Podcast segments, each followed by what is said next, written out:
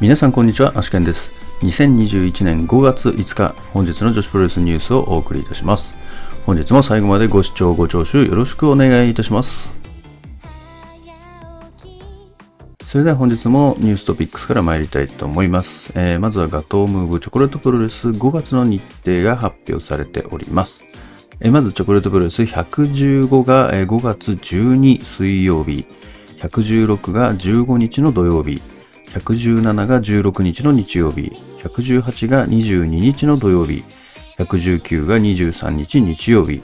120が27日の木曜日、こちらだけ夜8時からの放送となっております。で121が30日の日曜日となっております。まあ、通常は朝10時からで、27日ですね、だけ夜の8時からとなっております。で27日の方は、えー駿河明選手のデビュー3周年記念日となっております。で30日は駿河明選手とバリアンキ選手の誕生日となっております。続きまして、ジャストタップアウト5月16日、王子ベースメントモンスター大会の対戦カードが決定しております。まずシングルマッチ、ブラック R vs 鈴木ゆら。JTO ガールズランキングマッチ、ブラックチャンギータ VS 神楽美沙。JTO ガールズランキングマッチ、リズム VS ユーリ。タックマッチ、稲葉友香柳川澄香組 VS 山形優雫秋組となっております。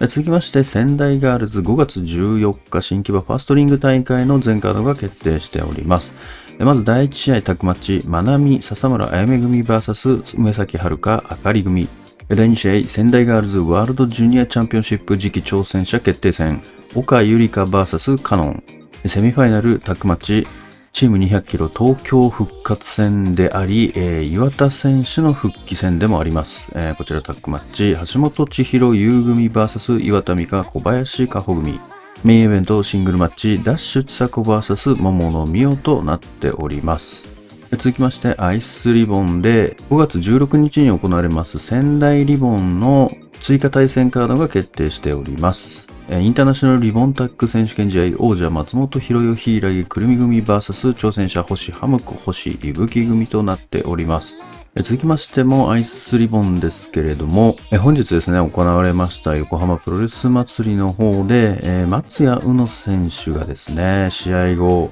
引退を発表しました。引退時期なんですけれども、これがですね、もう来月ですね、6月27日のアイスリボン後楽園ホール大会で、えープロレスを引退するということを突如として発表いたしました。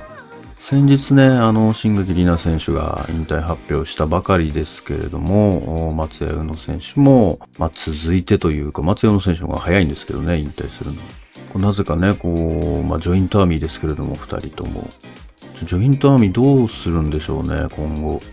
誰かを入れるのか、解散してしまうのか。でも、ジョイントアーミー、マドレーヌ選手とかね、えー結構いいんじゃないですかね。バーニー選手とかね。まあ、なるべく残してほしいなとは思うユニットですけれどもね。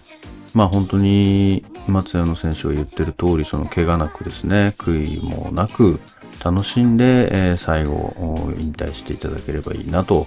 それが一番いいですからね、思いますね。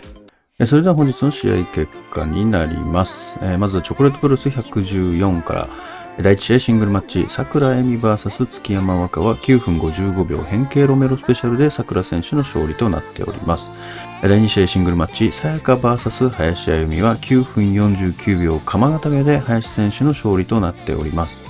第3試合タッグマッチ、駿河メイバリアン秋組 VS 帯広さやか先組は17分46秒生ステプレスからの片指固めでバリアン秋選手が帯広さやか選手に勝利しております。続きまして、アイスリボン横浜プロレス祭り2021、えー横浜リボン2021ゴールデンウィーク2ということで、横浜ラジアントホール大会です。まずエキシビジョンマッチ3分間、トトロサツキ、練習生武道は1対0でトトロサツキの勝利となっております。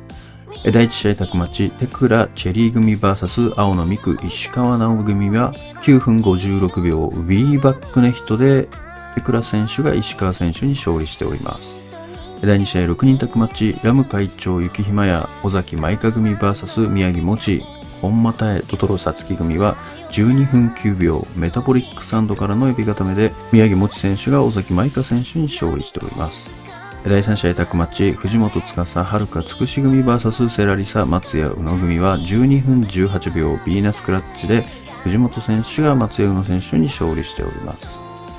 第4試合、6人タッグマッチ、松本博代、柊くるみ、藤田茜組 VS 星ハムコ、山下里奈、星いぶき組。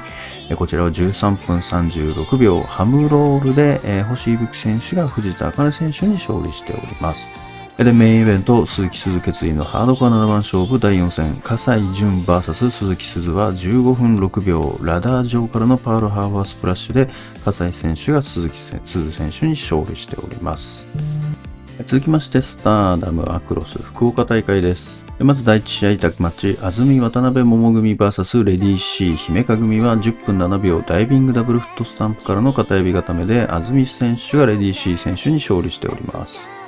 第2試合 DDMVS 新世代4番勝負シングルマッチ首里 VS ひなは7分32秒サソリ固めで首里選手の勝利となっております。続きまして第3試合ジュリア VS ルアカは7分53秒ノーザンライトボムからの片指固めでジュリア選手の勝利となっております。第4試合マイカ VS ハナンは8分45秒演歌落としからの片指固めでマイカ選手の勝利となっております。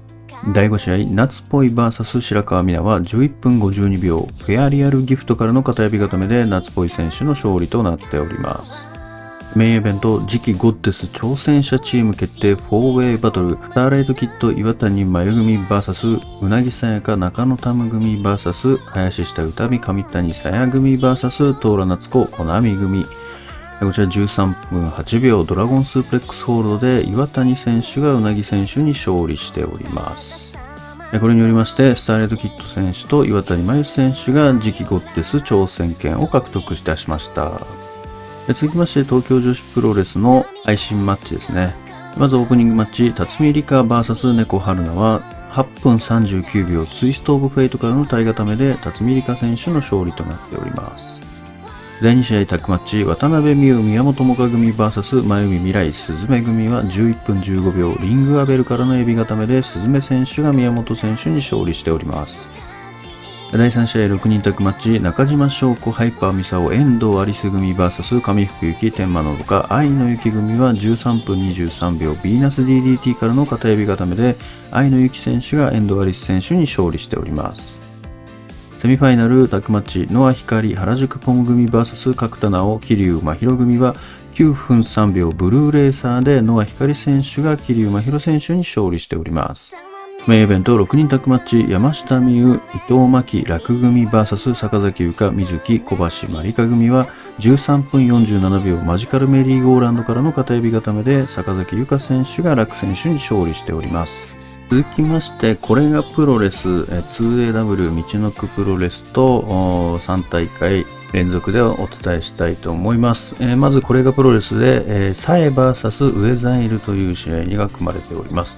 こちら3分57秒ビッグブーツからの体固めでサエ選手の勝利となっております。2AW はマシモケンゴー VS シンガキリナというシングルマッチが組まれております。こちら9分23秒。ムードでマシモケンゴ選手の勝利となっております。道のくプロレスではガトムーブ提供試合として水森ユナ VS 小石川知恵のシングルマッチが組まれております。こちら7分30秒トロピカルクラブで水森ユナ選手の勝利となっております。本日はアイスリボンですね。アイスリボンの横浜ラジアントホール大会ですね。まあ横浜プロレス祭りも今日でですね、終わりまして、まあ、アイスリボンは3連戦を行ったわけですけれども、その中の最後の大会となります。で、この大会の中でもですね、ちょっといろいろと動きがありましたので、そちらも合わせて追っていきます。まずですね、この第1試合のテクラ選手ですよね。いや、今日もめちゃくちゃ良かったですね、テクラ選手は。何なんですかね、テクラ選手は。これは完全に僕に刺さってるだけなのか、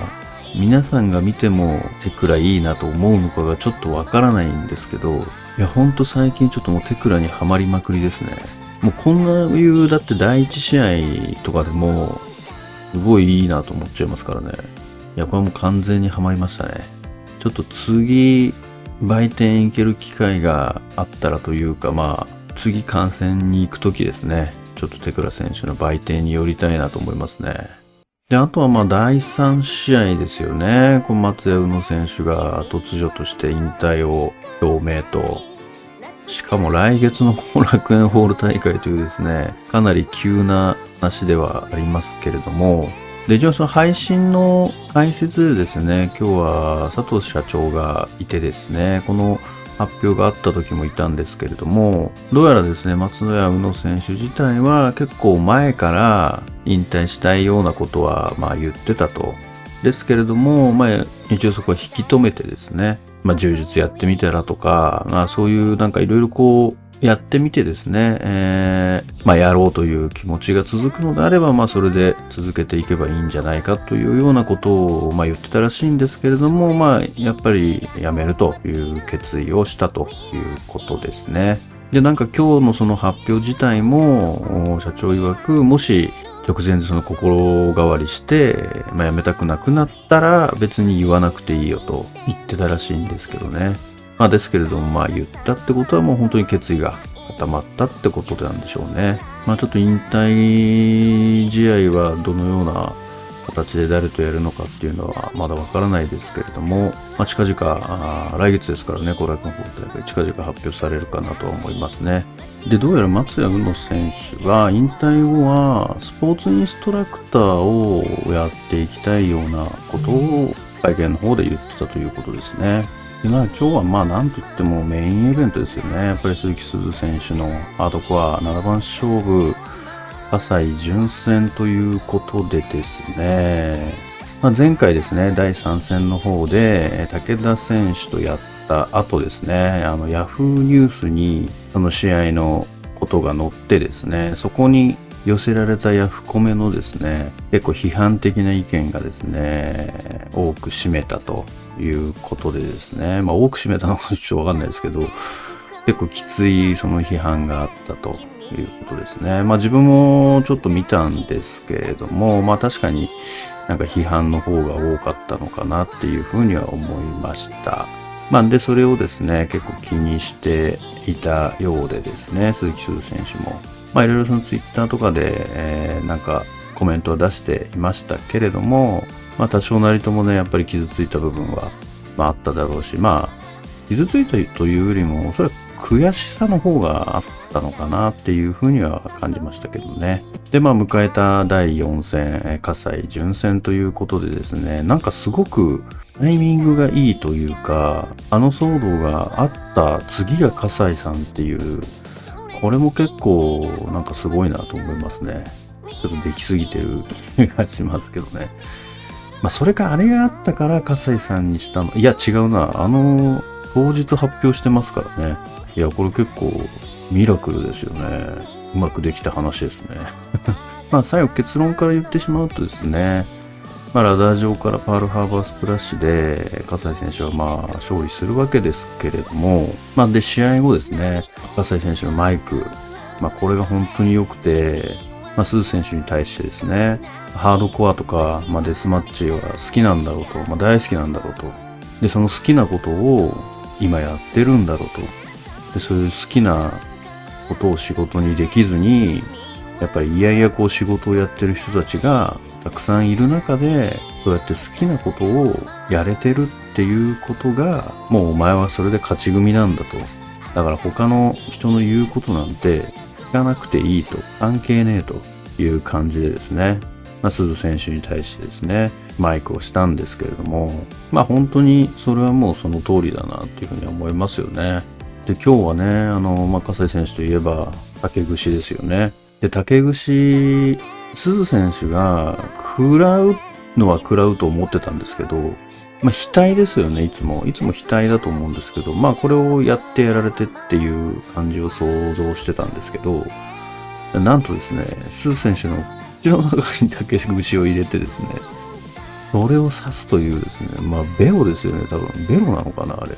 どこに刺さってたんだろうっていう感じで、口の中に刺さってましたからね。いや、あれはすごいなと思いましたね。まあ頭も頭ですごいんですけど、まあ、ちょっと口の中を初めて見ましたね、自分は。前からやってるんですかね、あれ。まあ今日は試合の中で、まあテーブル上でね、ボディープレスを食らったりだとか、テーブルの破片で殴られたりとか、まあラダー上に叩きつけられたりとか、まあいろいろあったんですけれども、で、まあスー選手自体は、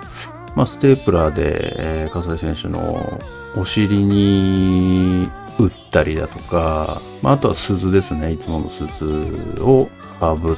て、でもあれ逆にやられちゃったのか。とかですね。で、まああとは竹串をやり返したっ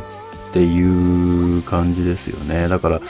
今日の試合自体は本当にもう葛西さんが、まあ、作った感じにはなってましたから、すごいいい試合になったように感じましたけれども、やっぱり、ちょっとまだスー選手の切れ方が足りないってちょっとまだ思っちゃうんですよね。それはもう酷ですかね。気持ちは感じるんですけども、最初から。最初から気持ちは感じるんですけど、やっぱり、まだ普通のプロレスからこう脱却できてないなっていう気がすごくするんですけどね。あれはなんでなんでしょうかね。結局、受けてるのはハードコアなんですけど、攻めの方ですよね。ちょっと攻めの方が、やっぱりパッと思いつくだけでなんかハードコアな攻撃したっけって思っちゃうんですよね。その竹串はいいんですけど、それってでも、そもそも、葛西選手のアイテムなんで、ま、竹串イコール葛西潤っていう風にはなるじゃないですか。だからそこはまあ葛西選手のペリトリーというか、ま、だからちょっとなんかオリジナルのそのハードコアアイテムを何か考えた方がいいなっていうふうには思うんですよね。まあそれが多分鈴なんですけど、その鈴がちゃんと活かしきれてないっていう部分もまだあるなっていうところですね。まあ、何かしらのハードコア用の必殺技みたいなのを考えるとか、なんかあった方がいいのかなって思うんですよね。まあ、ジャーマンも別に普通にリングの上にジャーマンしてましたし、それを例えばラダーの上にやるとか、何かしらそのハードコアな戦い方っていうのが、まだできるよねって気がすごくしちゃうんですけど、これは期待しすぎなんですかね。別にやってることに別に批判してるとこじゃなくて、ちょっとまだもっともっとこうよくできるんじゃないかなっていう感じですね。ちょっとまあアドバイスおじさんみたいになっちゃうんであれですけど、うん、気持ちとして、まあ見てる側としてあの勝手なことを言わせてもらうと、なんかそこがちょっとまだハードコアって感覚的にハードコアしてるなっていうのがあんまり感じないというか、受けてるのはハードコアなんですけど、攻め側がハードコアじゃないよねっていうところですよね。なんかそれをもっとこう、ハードコアな攻めがガンガンできると、なんかより良くなっていくんじゃないかなと、勝手に思いますけどね。なのでやっぱり笠井さんはさすがですね。だからやっぱりこの4戦通して思うのは、やっぱり対戦相手に作ってもらってるっていう感じがするんですよね、試合を。やっぱりそれぞれ宮本選手、佐々木選手、武田選手、葛西選手と、多分それぞれの対戦相手が試合を作ってると思うんですよね。だから今は多分まだそれを受けてるっていう状態なので、なんかあまりその攻めが、ハードコアの攻めがあまりこう、意識に入ってこないというか、感覚として感じられないのかなっていうふうに思いますからね。